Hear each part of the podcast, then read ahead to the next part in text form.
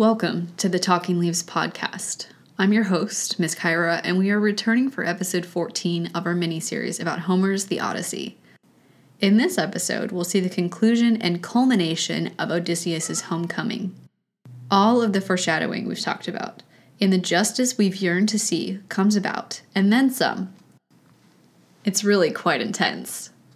There is no mercy, there are no pardons. There is only Odysseus and Athena and their sidekicks, Telemachus and Eumaeus, raining down justice and vengeance on the suitors, and on a few other people. Without further ado, let's get into it.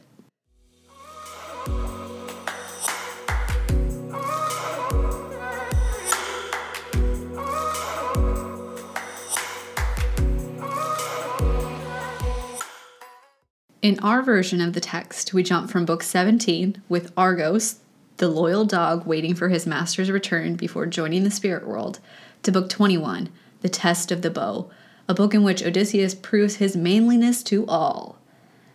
We receive a small summary of what happens in books 18 through 20, but I'll also provide a summary here too. Like in the past, these summaries largely come from SparkNotes.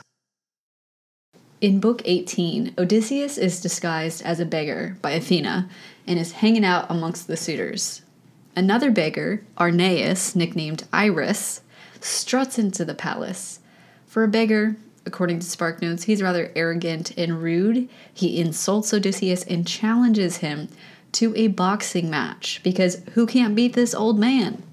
Athena steps in and gives Odysseus extra strength. Irus, the other beggar, soon regrets his challenge and tries to escape. But by now, the suitors have taken notice and are egging on the fight for the sake of their own entertainment. Odysseus quickly ends this with a KO and stops just short of killing him. The suitors congratulate Odysseus, and as SparkNotes tells us, one in particular, the moderate Amphinomus, toasts him and gives him food. Odysseus, fully aware of the bloodshed to come and overcome by pity for him, pulls the man aside. He predicts to him that Odysseus will soon be home and gives him a thinly veiled warning to abandon the palace and return to his own land. But he doesn't depart because Athena has bound him to death at the hands of Telemachus. Athena is bloodthirsty. Athena encourages Penelope then in Book 18 to appear she gives her more beauty to incite the suitors further, and she tells them, the suitors, that Odysseus had instructed her to take a new husband if he failed to return before Telemachus started growing facial hair. And well, he's now growing facial hair, apparently. So SparkNotes tells us she then tricks the suitors to the silent delight of Odysseus into bringing her gifts by claiming that any suitor worth his salt tr- would try to win her hand by giving her things instead of taking what's rightfully hers. The suitors then shower her with presents, and as they celebrate, Odysseus instructs the maidservants to go to Penelope. But one maidservant is rude, insults him, and he scares her into leaving. And SparkNotes continues to tell us hoping to make Odysseus even more angry at the suitors, Athena now inspires Eurymachus to insult him. When Odysseus responds with insults of his own, Eurymachus throws a stool at him, but misses, hitting a servant instead. Just as a riot is about to break out, Telemachus steps in and diffuses the situation. In Book 19, Odysseus and Telemachus work together to remove all of the weapons from the hall in secret. Athena provides them with a nightlight so they can work in secret. And to keep the servants from being suspicious, Telemachus says they are storing the arms to keep them from damage. Yeah, after 20 years, let's finally worry about them now. Telemachus retires, and Odysseus is joined, again, he's still in disguise, by Penelope. She's curious about this new visitor, and she heard he claims to have met Odysseus. She tests this man's knowledge, and Odysseus, or the beggar, describes Odysseus so well, Penelope cries. He tells Penelope that Odysseus has long suffered trying to return home, but he, this beggar, tells Penelope He'll be home soon. Penelope offers him a room, but he denies it. Before she leaves, she tells this beggar about a dream. We see some more bird signs. An eagle swoops down upon her 20 pet geese and kills them all. It then perches on her roof, and in a human voice says that he is her husband who has just put her lovers to death. Penelope declares that she has no idea what this dream means. Odysseus, of course, is happy to explain. Odysseus the eagle will kill anyone who tries to have Penelope. Even with this explanation, Penelope says it is time that she married again, and she says she will marry the first man who can shoot an arrow through all the holes of 12 axes set in a line. A servant, Eurycleia, who we saw earlier trailing after Telemachus in Book 1, was the servant girl who was so loved by Odysseus' father Laertes that he treated her as well as his own wife but never touched her. She steps in and washes the beggar's feet. In doing so, she sees a scar, the same scar Odysseus has. And she knows this beggar, despite his disguise, is her Odysseus. In Book 20, Odysseus and Telemachus meet different servants, most notably a few still loyal to Odysseus Eumaeus, the swineherd again, and Philoetius, a kindly and loyal herdsman who hasn't given up hope for Odysseus' return. As the manor springs to life, the suitors return, plotting Telemachus' death again. And SparkNotes tells us Amphinomus, that nice suitor who fed Odysseus, convinces them to call off the assassination of Telemachus when a sign of doom appears in the form of an eagle carrying a dove in its talons. Again, with the birds. But Athena keeps the suitors antagonistic or looking for a fight all throughout dinner to prevent Odysseus' anger from losing its edge. A wealthy, rude suitor throws a cow's hoof at Odysseus. In response, Telemachus threatens to run him through with his sword. The suitors laugh and laugh failing to notice that they, in the walls of the room, are covered in blood and that their faces have assumed a foreign, ghostly look. Ooh. All of which one man interprets as a portent or a signal of inescapable doom.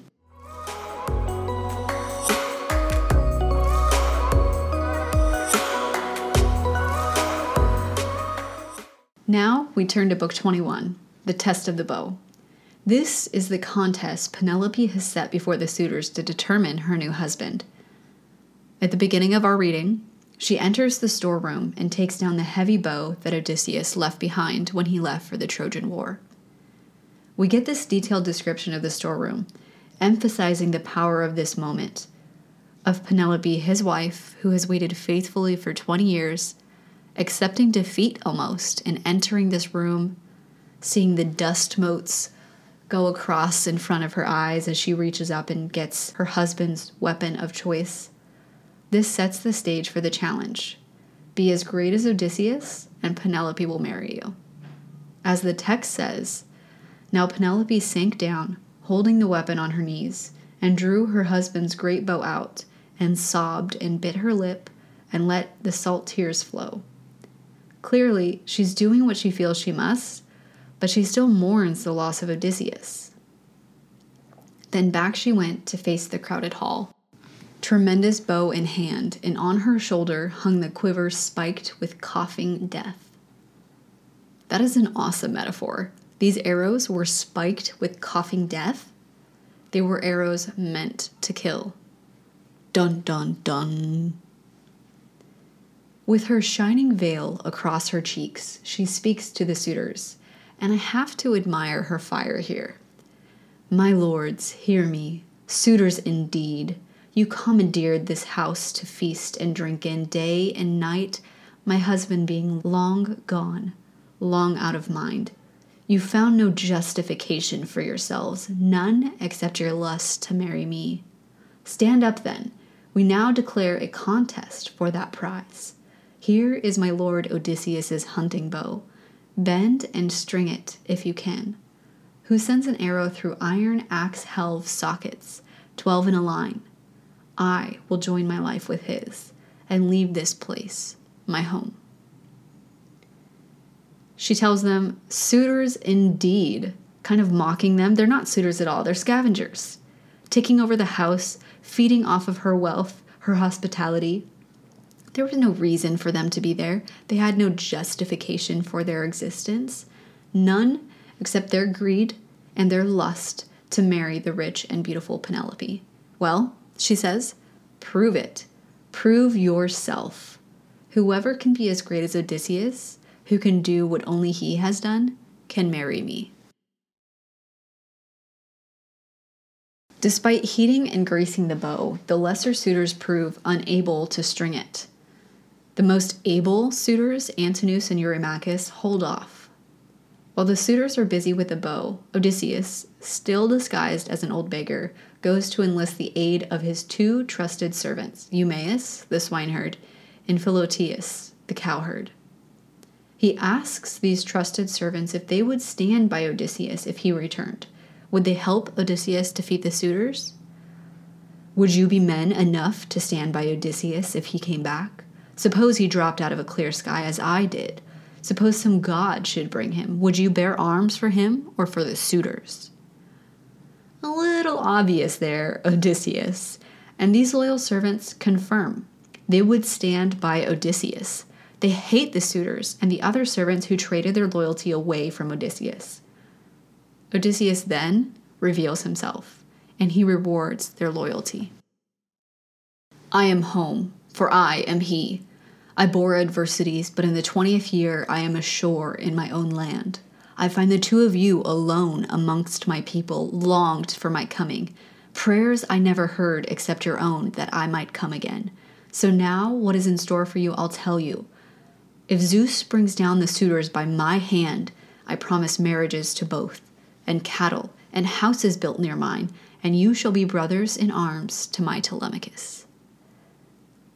Well, loyalty clearly pays off. If they continue their loyalty and help him bring down the suitors, then he'll marry them both off, give them both cattle, and houses near his manor, and they will be like brothers to Telemachus. They'll be nearly princes.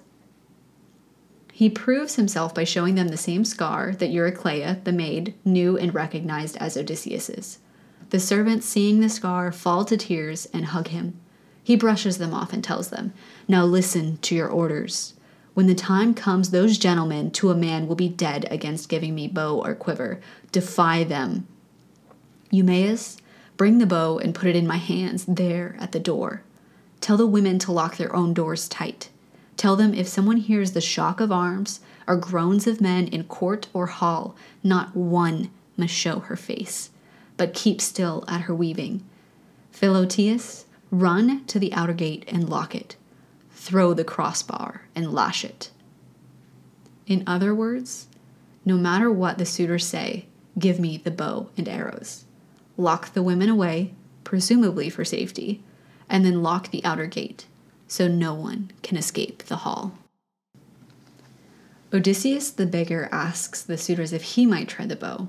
Worried that the old man may show them up, they refuse but Penelope urges them to let Odysseus try. At Telemachus's request, Penelope leaves the men to settle the question of the bow amongst themselves. Two trusted servants lock the doors of the room, and Telemachus orders the bow be given to Odysseus. And taking his time, riling up the suitors, Odysseus, the beggar, inspects every inch of the bow, tapping it here, tapping it there, and the suitors who have failed in their own attempts with a bow do the predictable. They make fun of him. A bow lover, dealer in old bows. Maybe he has one like it at home. or has an itch to make one for himself. See how he handles it, the sly old buzzard. And one disdainful suitor added this May his fortune grow an inch for every inch he bends it. But the man skilled in all ways of contending. Oh boy, this epithet. Things are going to get real when we hear this epithet. The man skilled in all ways of contending, satisfied by the great bow's look, strung the bow easily and in one motion, a feat none of the suitors could achieve. Then he slid his hand down the cord and plucked it, so the taut gut vibrating hummed and sang a swallow's note. In the hushed hall, it smote the suitors, and all their faces changed. Then Zeus thundered overhead, one loud crack for a sign, and Odysseus laughed within himself that the son of crooked minded Cronus had flung that omen down. And this is their oh no moment. They hear the thunder of Zeus. They hear the tolling of their death. And almost in shock, they continue to watch this beggar. Odysseus picks up one arrow and nocks it, and he turns towards the obstacle. The twelve axe heads lined up, which he must send the arrow through.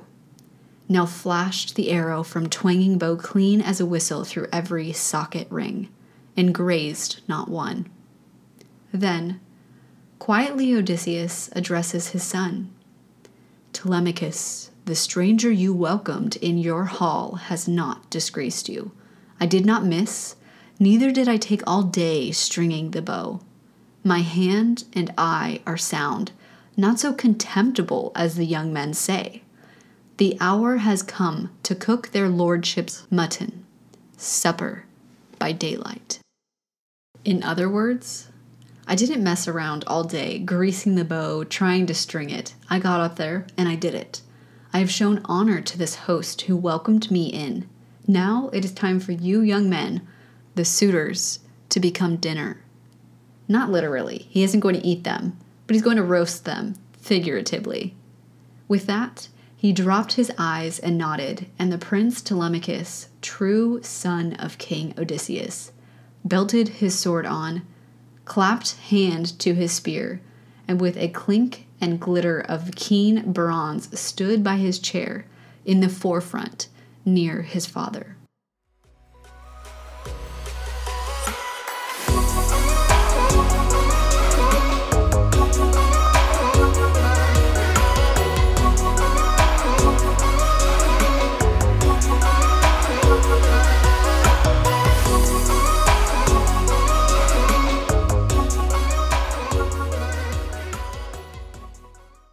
Book 22 Death in the Great Hall.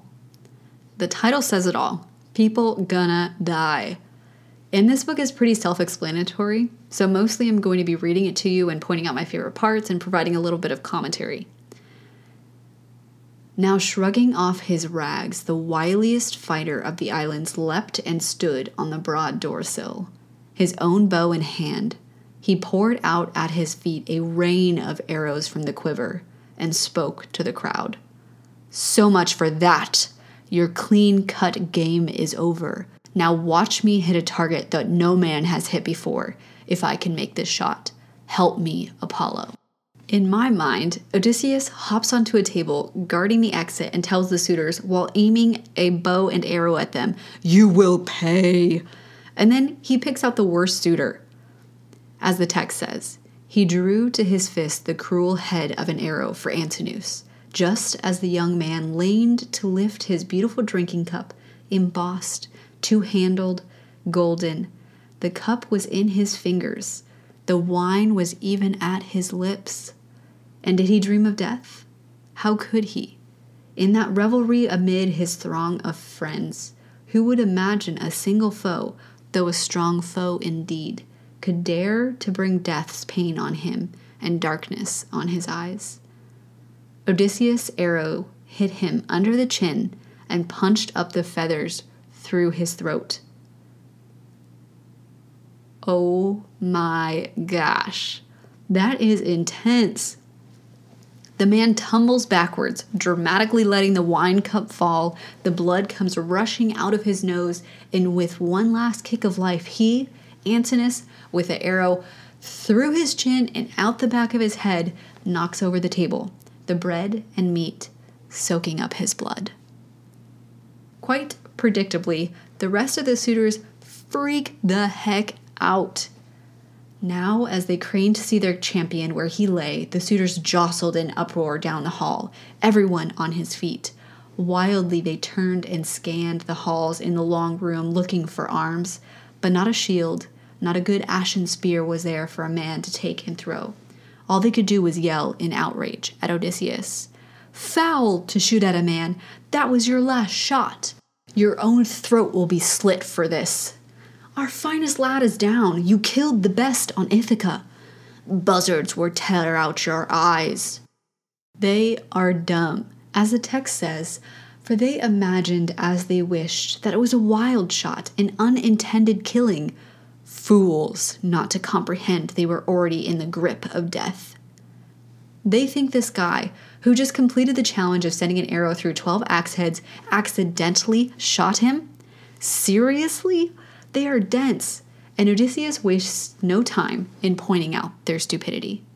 You yellow dogs! You thought I'd never make it home from the land of Troy. You took my house to plunder, twisted my maids to serve your bed. You dared bid for my wife while I was still alive? Contempt was all you had for the gods who rule wide heaven. Contempt for what men say of you hereafter. Your last hour has come. You die in blood. Realizing it wasn't an accident and hearing the promise of each of their deaths, the suitors really begin to panic.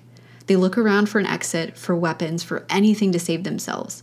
Only one suitor has the courage to speak Eurymachus.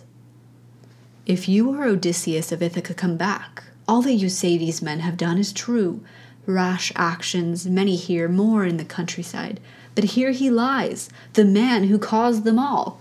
Antinous was the ringleader. He whipped us to do these things. He cared less for a marriage than for the power of Cronion, which means Zeus, had denied him as king of Ithaca. For that he tried to trap your son and would have killed him. He is dead now and has his portion. Spare your own people. As for ourselves, we'll make restitution of wine and meat consumed and add each one a tithe of twenty oxen with gifts of bronze and gold to warm your heart. Meanwhile, we cannot blame you for your anger. This guy, Eurymachus, has some brains. He tries to blame all of the hundred suitors' actions on the dead dude. It was all him. He did it because he was mad that Zeus, who they called Cronion, which means son of Cronus, which that's what Zeus was, did not appoint him king. Remember, at this time, the Greeks still believed that the gods appointed the next king. So he was jealous that he wasn't appointed king. And not only that, but this guy even plotted to kill your son. And he's already paid. So he's dead. Nothing we can do about that. So we will pay you back for the food and wine that we took. We will honor you again as king. We can't blame you for being mad because, you know, we kind of did some bad things, but it wasn't our fault. Let's just open the door. We'll all go home and we'll pay you extra taxes and interest on the things that we took from you. Mm, mm, mm. Amiable try, really, worth a couple claps. But Athena has been boiling this fight for a while. She kept riling up the suitors. She made sure that they continued to pester and ridicule Odysseus, insult him, to keep Odysseus's anger sharp. This cannot end with anything other than their deaths. Not for the whole treasure of your fathers, all you enjoy, lands, flocks, or any gold put up by others, would I hold my hand. There will be killing till the score is paid. You forced yourselves upon this house. Fight your way out or run for it if you think you'll escape death. I doubt one man of you skins by. They all feel weak. Eurymachus alone, again, takes a stand and calls the suitors to fight against Odysseus together to be free. Eurymachus even gives the rest of the suitors a speech. Hold up your tables to deflect the arrows, bring out your swords, fight him, and move him from the door, and we can all run out. Then Eurymachus takes out his own sword, lets out a hoarse cry, and charges Odysseus. But the kingly man let fly an arrow at that instant, and the quivering feathered butt sprang to the nipple of his breast as the barb struck in his liver. The bright broadsword clanged down. He lurched and fell aside, pitching across his table. His cup, his bread and meat were spilt and scattered far and wide and his head slammed to the ground. With that death, with the arrow piercing through his chest and coming out through his back and his liver, the suitors start to panic in earnest. Their two best suitors are dead. They fight to stay alive, but one by one, Odysseus and Telemachus take them down. Telemachus runs off to get Odysseus a helmet and shield and spears, and almost back to back, father and son fight against the suitors who had dishonored Odysseus who had wronged Telemachus and Penelope. As our text wraps up with this chapter, we see that the suitors make various unsuccessful attempts to expel Odysseus from his post at the door. Athena urges Odysseus on to battle. yet holds back her fullest aid, waiting for Telemachus and Odysseus to prove themselves. Six of the suitors attempt an attack on Odysseus, but Athena deflects their arrows. Odysseus and his men seize this opportunity to launch their own attack, and the suitors begin to fall.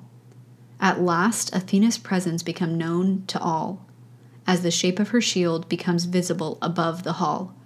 The suitors, recognizing the intervention of the gods on Odysseus's behalf, are frantic to escape the hall. To no avail. Odysseus and his men are compared to falcons who show no mercy to the flocks of birds they pursue and capture. Just like all the bird signs have been leading up to.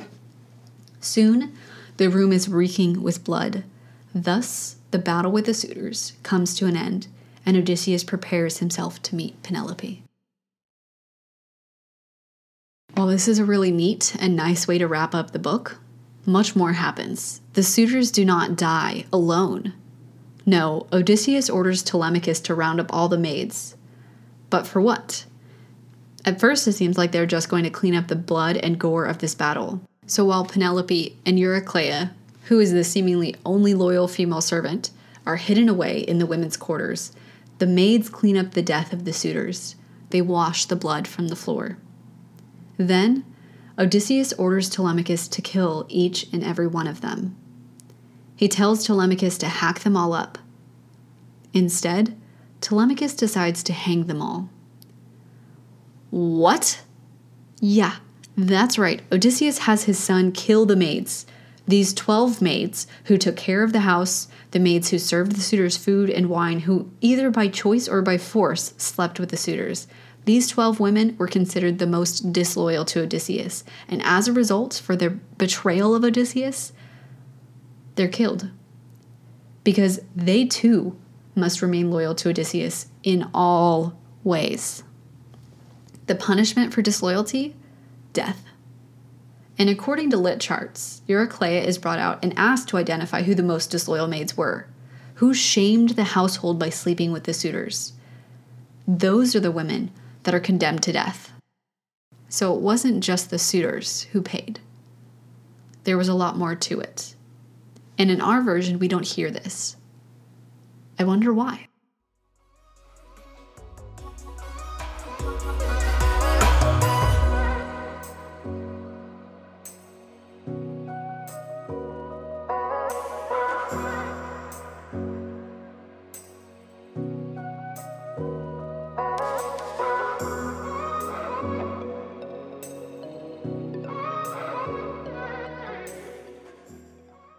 Finally, Book 23 The Trunk of the Olive Tree.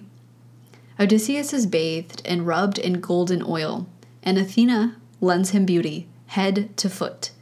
She made him taller, massive, with crisp, curling hair that is red golden. She makes him godlike, and he sits there, facing his silent wife. And the first words we see him say to her Strange woman, the immortals of Olympus made you hard, harder than any. Who else in the world would keep aloof as you do from her husband if he returned to her from years of trouble, cast on his own land in the twentieth year? Nurse, make up a bed for me to sleep on. Her heart is iron in her breast. What the heck, bruh? You are transformed into Odysseus the young god, and you expect your wife, who has waited for 20 years for you, to be like, Yep, let's reunite and feel so good. I love you without question, without shock, without being like, Who the heck are you? Bruh, get over yourself. Penelope speaks to Odysseus now, and she said, Strange man, if man you are. There is no pride on my part, nor scorn for you, not even wonder, merely. I know so well how you, how he, appeared boarding that ship for Troy but all the same, make up his bed for him, Eurycleia. Place it outside the bedchamber my lord built with his own hands. Pile the big bed with fleeces, rugs, and sheets of purest linen. She says, You are exactly what Odysseus seemed like when he left for Troy. How could you be the same after 20 years? I don't believe that you are really him. Athena, Magic, Fairy Godmother, Noisy Nelly, that's how he could look exactly the same. But Penelope doesn't know this. This could be a god in disguise trying to trick her. She tells Eurycleia to move the bed, the bed that Odysseus built by hand elsewhere, so that this person, claiming to be Odysseus, can sleep on it. And with this, this clever little trap, she angers Odysseus and learns the truth of his identity. With this, she tried him to the breaking point, and he turned on her in a flashing rage. Woman, by heaven, you've stung me now. Who dared to move my bed? No builder had the skill for that unless a god came down to turn the trick. No mortal in his best days could budge it with a crowbar. There is our pact and our pledge, our secret sign built in that bed. My handiwork, no one else's. He goes on to explain that their secret was their bed. He built it around a tree so that it literally could not be moved. And while we're like, wait, what? You you built a bed around a tree? What? That's the point. There's literally no way to move this and keep it intact. So with this, with Odysseus revealing this secret knowledge, Penelope knows it is him and only him. And as the text says, their secret. And as she heard it told, her knees grew tremulous and weak her heart failed. With eyes brimming tears, she ran to him, throwing her arms around his neck, and kissed him, murmuring, Do not rage at me, Odysseus. No one ever matched your caution. Think what difficulty the gods gave. They denied us our life together in our prime and flowering years, kept us from crossing into age together. Forgive me, don't be angry. I cannot welcome you with love on sight. I armed myself long ago against the frauds of men, impostors who might come, and all those whose underhand ways bring evil on. Clever, careful Penelope found a way to protect herself from any man or god who pretended to be Odysseus. Their secret sign, their bed. This cunning alone shows, according to many people, the matched quality of Penelope and Odysseus. He, the cunning man, would think of a trick like that. And to be worthy of him, she must be clever and cunning too. And she was. She found a way to stay loyal to Odysseus, no matter who showed up at her door. And we hear a comparison Penelope makes to Helen, who was stolen away by a goddess, and how much that trickery cost, the trickery that Penelope sought to protect herself from. But here and now, what sign could be so clear as this of our own bed? No other man has ever laid eyes on it only my own slave, Actoris, that my father sent me as a gift. She kept our door. You make my stiff heart know that I am yours. Again, with the mention of the slaves, clearly showing their wealth, I think that's the purpose of this, but also only one other person has ever seen this bed, right? A slave. So clearly, this knowledge is well guarded. Clearly, only Odysseus and Penelope would know and the last few lines of our text read Now from his breast into his eyes the ache of longing mounted, and he wept at last, his dear wife, clear and faithful in his arms. And so she too rejoiced, her gaze upon her husband, and her white arms round him, pressed as though forever.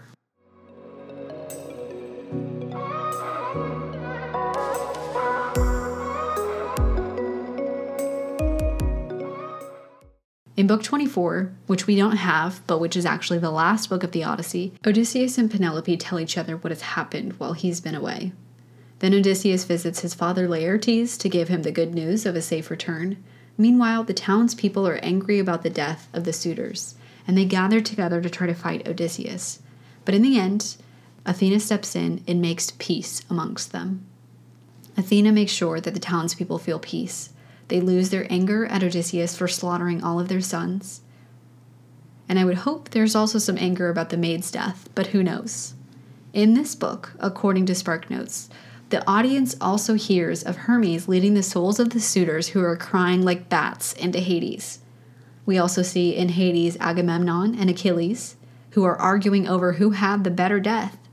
And we see the suitor, Amphimedon, who Odysseus tried to pardon, but who Athena made stay. We see him encounter Agamemnon, and he gives a brief account of their ruin, pinning most of the blame on Penelope and her indecision. And Agamemnon contrasts the constancy, the faithfulness of Penelope with the treachery of his own wife, Clytemnestra. And this is really interesting because it gives another look at what the expectations were for women, further confirming the idea that no matter what your husband did, you were expected to be loyal to him at all costs. Otherwise, you were going to suffer. And that was justice. So, in this book, while it's often used as a key example of Joseph Campbell's hero's journey, it's also used as the development of the archetype of the loyal wife who Penelope fulfills. So, really interesting that we end with that lesson here, that message in the 24th and the final book of this Odyssey. That the lesson here is the comparison between a disloyal wife and a loyal wife. And the loyal wife is ultimately rewarded, and the disloyal wife is condemned.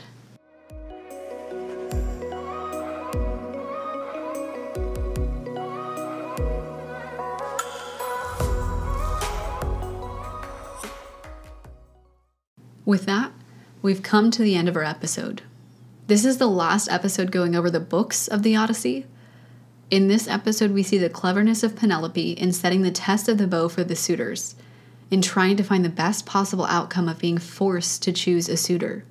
We also see her test Odysseus to ensure it is truly her husband before her, before she accepts this person as her husband.